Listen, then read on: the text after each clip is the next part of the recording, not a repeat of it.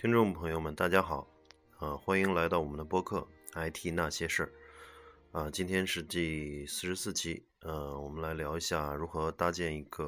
呃技术团队，呃，我是主持人 Ryan，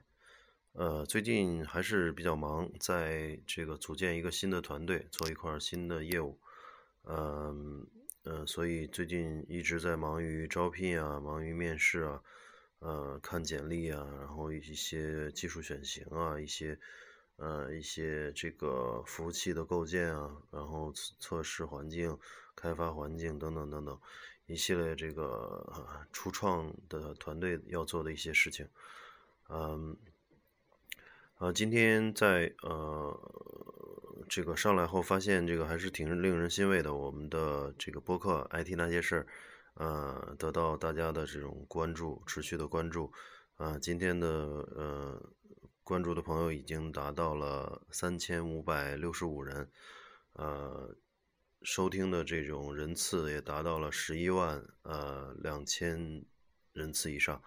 呃，在这里非常感谢各位呃听众朋友们的支持，呃，只有你们的这种呃关注和收听是我。呃，是我们把这个播客做好和做下去的这个唯一原动力。嗯，下来言归言归正传啊，说一下这个我最近的一些体会。呃，如何搭建一个好的技术团队啊？这里边主要是在做一些这个互联网啊、软件的这个相关的这种业务。嗯，我觉得，嗯，首先这要，嗯，搭建团队要区分在。什么样的平台上？嗯，这个怎么说呢？就是，比如说是在大的公司里面，这个呃，嗯，大的这种公司或者互联网，像 BAT 啊这些公司，或者像一些传统软件的这种五百强巨头啊，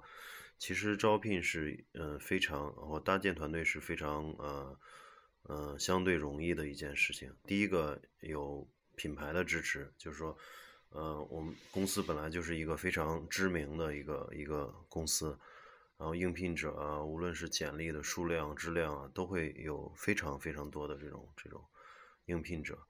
然后第二个，在大的公司里边有非常专业的 HR 的这种支持，就是人力资源部门，他们都是嗯某一行业的这种专家啊。这个其实嗯 HR 不简不简简单是这个负责招聘啊。他们其实有很多的这种行业属性的，做过呃若干年互联网招聘的这种呃 HR 和做过呃很多年这个比如说 ERP 啊或者说是财务软件的这种公司的 HR，他们都会积累相应的这种无论是人脉资源还是呃在这种专业呃公司需要的人的这种这种相关的这种专业属性上，他们都会有一定的呃了解。所以，有的像大公司的这种 HR，他会跟技术人员打电话的时候，他首先通过职业发展啊、个人规划，还有个人的技术方向，基本上就能够刷掉了这个很多一部分，呃，跟公司这个呃，跟公司招聘的这个职位的人相差非常大的这种人，所以从 HR 手里边过来的这个简历都是有一定水准的。这是大公司的一个很好的一个，呃，这个支持。第二个呢，大公司一般都有合作的这种猎头，所以在关键的人选上，呃，基本上从猎头公司都能拿到一些非常顶尖的或者说非常好的，呃，简历。这样子也会让这种招聘的这种单位，呃，能够非常省时省力的去，呃，约到一些，嗯，水平上不错的一些，呃。人选，嗯，因为我之前都是在比较大的一些公司啊，包括世界五百强啊，包括嗯投资银行啊，还有一些大的公司里边工作过，所以对这方面嗯体会非常深。就是嗯大公司首先这一点就能够呃邀请到很多呃非常好的这种素质的呃应聘人来公司谈，这一点就强过很多小公司。然后第二点呢，就是在小公司的话，或者创业公司也好，嗯，这种技术负责人，嗯，或者说这种高职级的这种技术的这种呃呃带头人的话，一定要是嗯比较呃在行业内比较厉害的。嗯，首先在公司必须给他配以比较高的这种薪资和呃相应的股权期权。嗯，这点还跟嗯大公司还不一样。大公司的话，可能一个总监级的人会配比较嗯高的这种薪资和股权期权，而且他的股权和期权是基本上是能够看得到呃套现的那种呃预期的。比如像像阿里啊这种公司，呃，基本上给你配的股，嗯，两年的这种三年或者三年的这种解禁期之后，嗯，因为呃公司已经上市了嘛，它基本上就是上市公司的股份，解禁期一到，那么就可以套现，这段这部分的福利基本上是可以算出来的，所以总监嗯一级或者说 team leader 一级的，嗯，他会有自己的这种这种。嗯，实际到手的这种利益，那么他招聘的时候就能够放开手脚，嗯，去去去招聘，嗯，甚至比自己牛的人，因为，嗯，他有期权嘛，有股份，下面的人即使嗯比他工资高一点的话，他也倒也还好，嗯，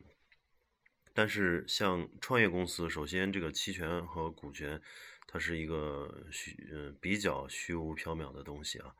呃，倒不是说这这种这个小公司都是创业公司都会，呃，这个都不值钱。但是从大体来看，现在这种创业公司非常非常多，拿到呃 A 轮、B 轮、C 轮风投的也非常非常多。嗯，所以真正到股权什么时候能套现，这个东西是一个呃非常不确定性，也是个未知数。所以。一定要在呃薪资上面有有有一个相应的这种考虑和配置，呃，至少可能一开始天使轮钱不是特别多的话，可以配置稍微低一点的工资和相应的股权。但是当呃有 A 轮或者是 B 轮到位的时候，一定要把核心人员的骨干人员的这种呃工资水平提上来，否则，嗯。一是这种呃不确定性很大，别人拿着这种低薪很难去跟公司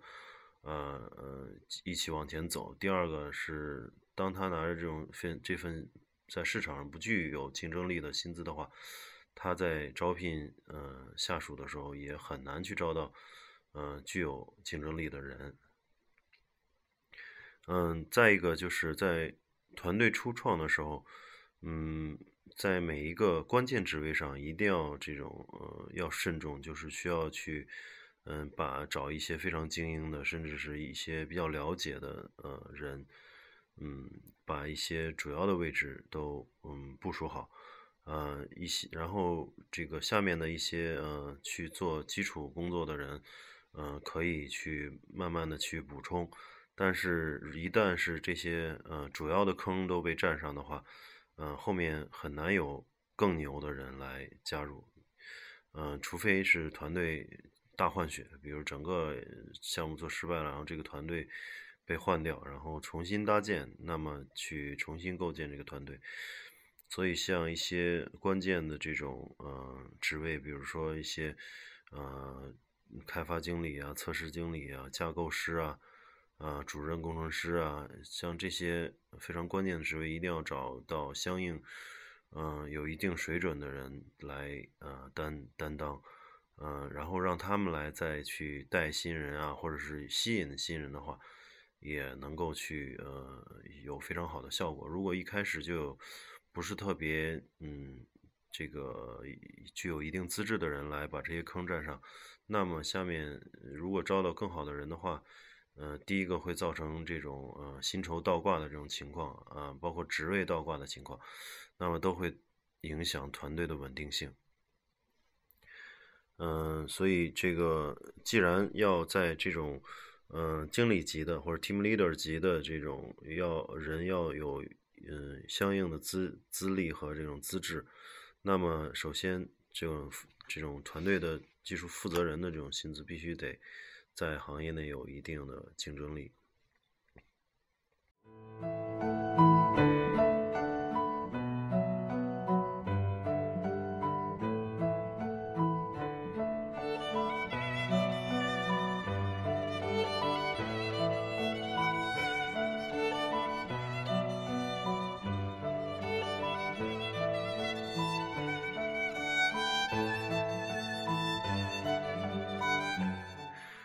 呃，第二点呢，就是嗯，现在有很多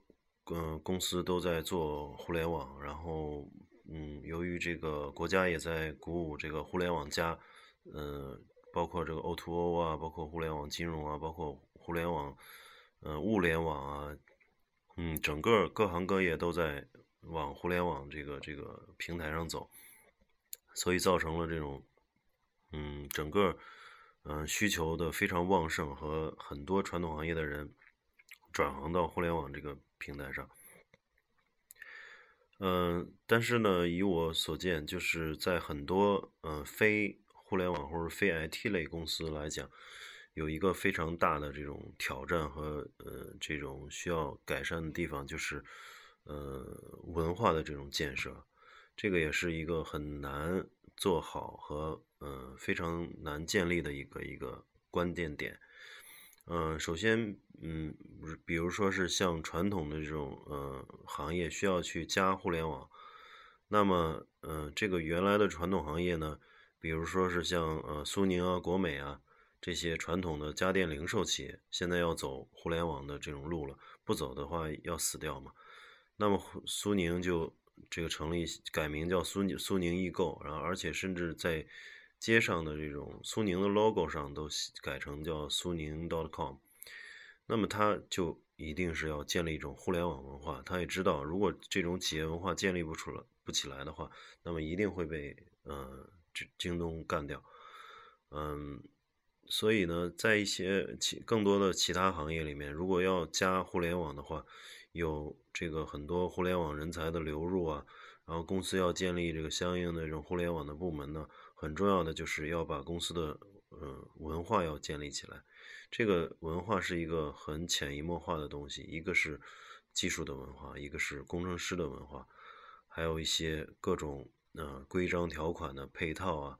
就是像 IT 公司的一些嗯这个呃无论是对于这个加班啊，还有这个动浮动浮动的这个上下班时间，包括一些这种呃。很呃，这些大的互联网公司采取的一些激励激励的这种体制啊，晋级的体制啊，嗯，对大家对这种技术嗯牛人的这种表彰，都得去呃全方位的去体现出这个公司对整个这种技术团队的这种价值的认可，才会有更多的嗯比较优秀的人去流入，而而且要留住。嗯，如果是嗯始终感觉是一个呃在呃公司里面没有建立成这没有建立出这种一种文化的话，呃始终处于呃让那这个传统行业加互联网，让互联网的这部分始终处于次要位置，或者是一些这个嗯服务性质，那么就很难去呃留住非常好的人。当然，在一些金融机构啊。嗯，像投资银行、证券公司、保险公司这些 IT 部门，虽然是辅助的呃部门，但是拥有相当高的薪资，那么也是一个呃折中的方案了啊。嗯，不管是怎么说，肯定是要一占占占一头嘛。要么有一个好的文化，然后要么就薪资上有绝对的这种竞争力。嗯，就说白了，即使我在公司是一个，呃，这个，嗯，支持部门，呃，但是我的薪资要如果要是能超过呃 BAT 的话，或超过传统的这种大的五百强 IT 公司的薪资，那么也还是有人去愿意做这件事儿。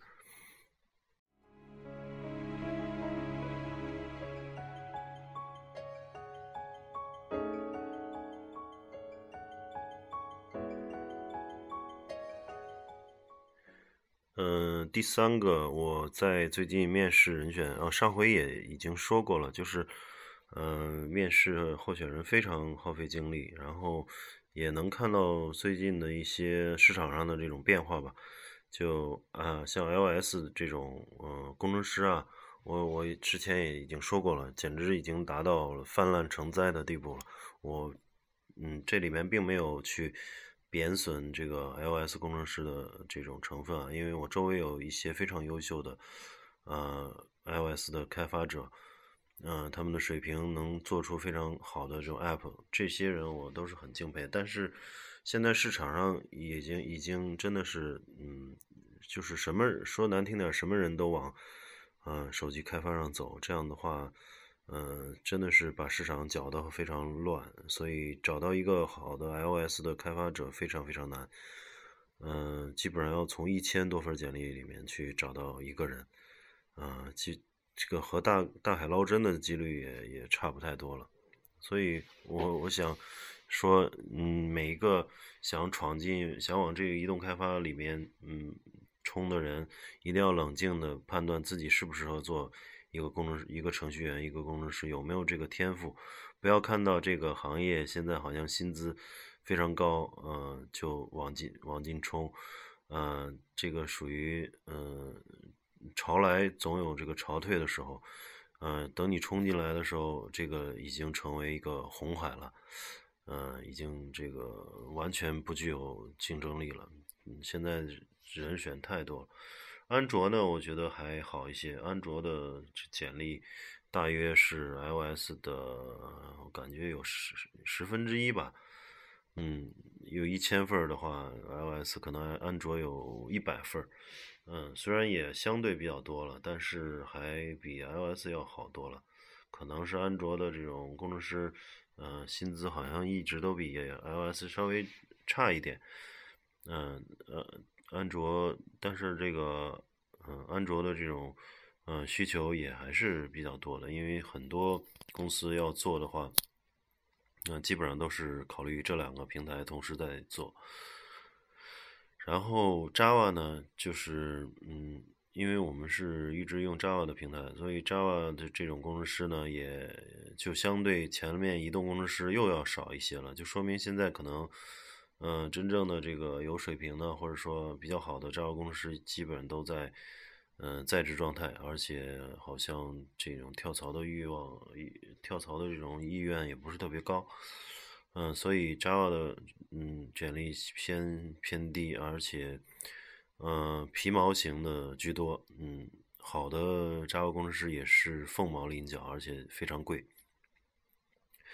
嗯，这里我想说，就有些。嗯，有些人真的是工作好多年，然后一些基础都说不清楚。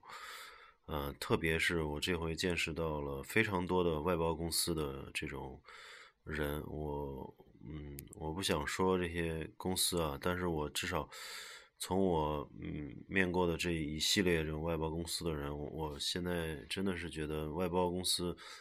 嗯挺害人的，就是害人不浅，他真的是。嗯，让每个人这个不停的去写东西，不停的去开发，但是没有给人提升和学习的机会，所以导致了大量的人，呃，甚至工作了三五年了，然后一些基础的东西都不知道，只是会写，就已经成了一个真的是，呃，名副其实的码农，就是只会只会在那儿码代码，嗯，根本不会考虑为什么这样码。这里面有一些公司啊，比如说某动力啊、某辉啊、某软啊、某信啊，这些公司我都呃遇到过一些呃，甚至五年的，嗯，说不清楚，嗯，Java 集合有几类，然后这几几种集合类的区别，嗯，包括一些这个非常基础的，是像一些事务啊，还有这个线程啊，还有，嗯，有的连这个。嗯，这个这个一些基本的这种排序啊，这些都完全不知道，所以，嗯，我我说这些，其实我问的一些问题还都是十年前的面试题，嗯，遥想当年这个我在十多年前工作的时候，这些周围人都搞得非常清楚的东西，嗯，好像反而现在的人。这个基础好像是普遍来讲，人增加了，但是好像基础更差了。就大把的人都嗯回答不出一些一些这个五六个这种非常非常基础的问题。嗯，我也不知道为什么，大约是厉害的人可能都在大公司吧，可能都不愿意动或者怎么样，或者是呃要动也是通过呃内部推荐啊，或者是一些朋友之间的这种动，并不会在网上投简历，在网上投简历的这种这种质量非常非常差。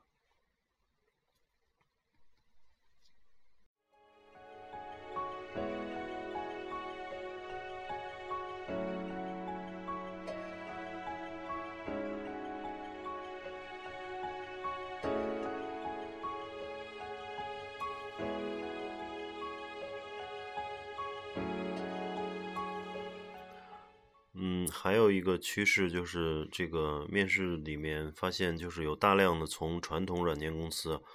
呃出来的，包括呃一些呃嗯传统的软件公司，比如说像某正啊、某享啊、呃某友啊这些大的传统的软件公司，嗯，因为在互联网大潮下，这个越来越这个丧失一些竞争力。嗯，然后有大量的这种传统软件公司会跳出来，嗯，这里边有一些优秀的，嗯，比如说能做到以前做到这种开发经理啊、主任工程师的，会得到市场上这种的热捧，因为他们原来在传统软件公司的薪资都相对比较低啊，相对互联网来说，所以他们出来会招致这个互联网行业的一种。热捧，有的甚至会拿到好几好多份 offer，嗯，然后那个还有一些就是从外企逃离出来的，就最近几年基本上从大局上看，外企都在逐渐的这种凋谢或者说呃外撤，嗯，并不是说它在全世界来讲，嗯，这种倒没有说是影响特别大，但是在中国来讲，确实是受到互联网行业强大的冲击，原来。这些像 IBM 这些公司、微软啊之类的，都会有非常高的这种水准，而且，呃，名牌大学的毕业生首选都是这些这些公司，用人的门槛也非常高。但是随着这种最近多少年的若干年的这互联网的冲击，啊，远远的丧失了它当年的地位。嗯，所以有很多的这种呃这种大的外企的人。包括被收购啊、被兼并啊、被关闭中国研究院的研究中心的这些大量的人才啊流出啊流到这个互联网行业来，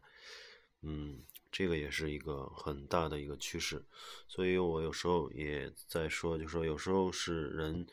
呃，要看清楚这种整个大行业的趋势，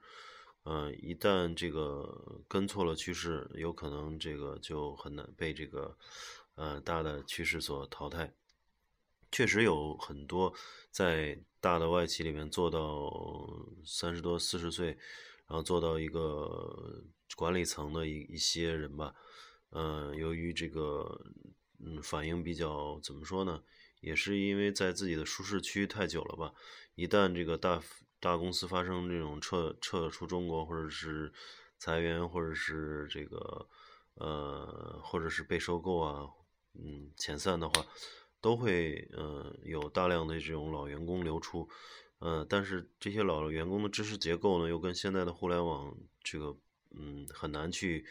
呃接上，所以目前市场确实有一批人是做到一个比较尴尬的这种境地，就是嗯这个年龄也非常嗯相对的比较大了，但是。无论从薪资啊、经验水平上，你要是再去做一些互联网这像互联网行业的一些事的话，嗯，可能还比不上一个嗯，在 BAT 待五年的一个呃刚毕业的一个一个本科或者硕士，所以这个是很残酷的，就是整个大行业的趋势，嗯，是这个长江后浪推前浪，嗯，这个嗯。就是一个一个非常残酷的一个淘汰的一个过程，大家也都看到了，嗯，像诺基亚、像这种摩托罗拉、像北电啊，还有这个呃索尼爱立信啊，像这些呃大外企都在经经历最近多少年都在逐渐的倒下，然后这里面有大量的这种比较嗯失意的人吧，所以我觉得嗯还是要嗯。怎么说呢？看看，不要总是待在自己的舒适区里边，还是要看看这种社会上的这种大的趋势和变迁，嗯，及时的去补充自己的一些呃能力，嗯，尽量不要被被这个大趋势所淘汰。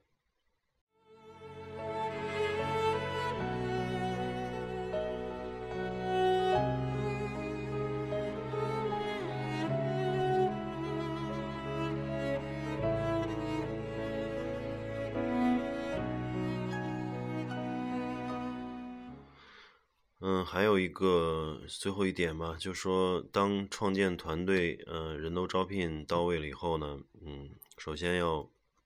让适合的人做适合的事，对每个人的期望有所管理，然后每个人的角色定位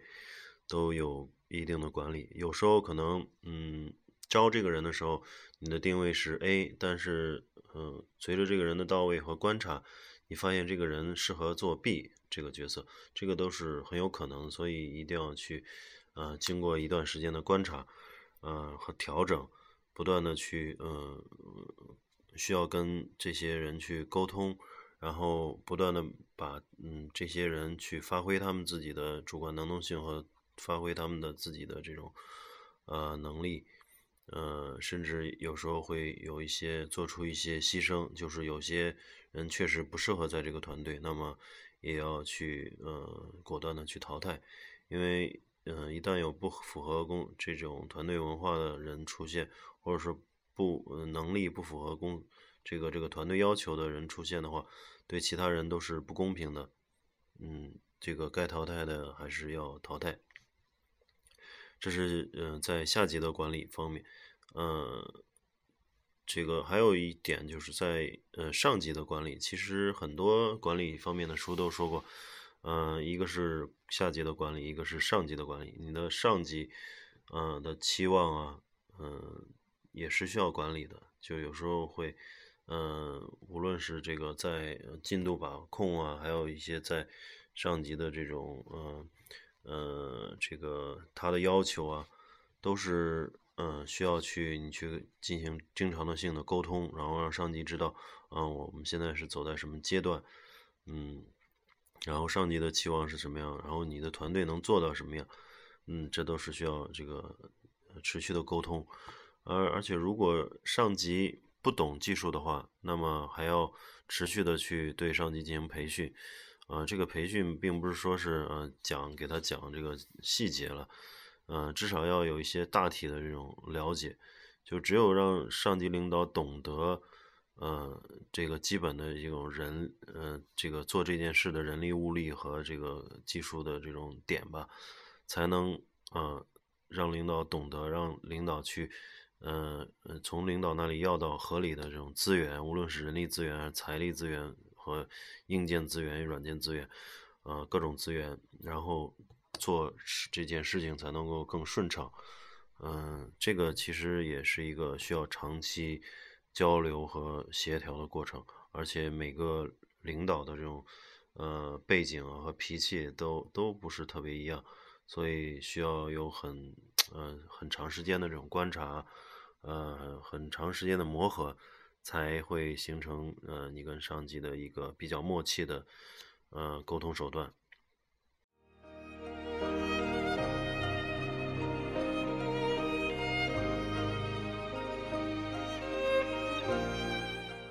嗯好的，今天就先聊到这儿。这是我最近嗯关于建立呃新的技术团队的一些呃感触，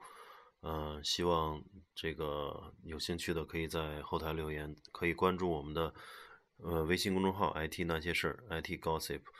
呃 IT G O S S I P，嗯，好的，那我们就今天先聊到这儿，我们下期再见，谢谢大家。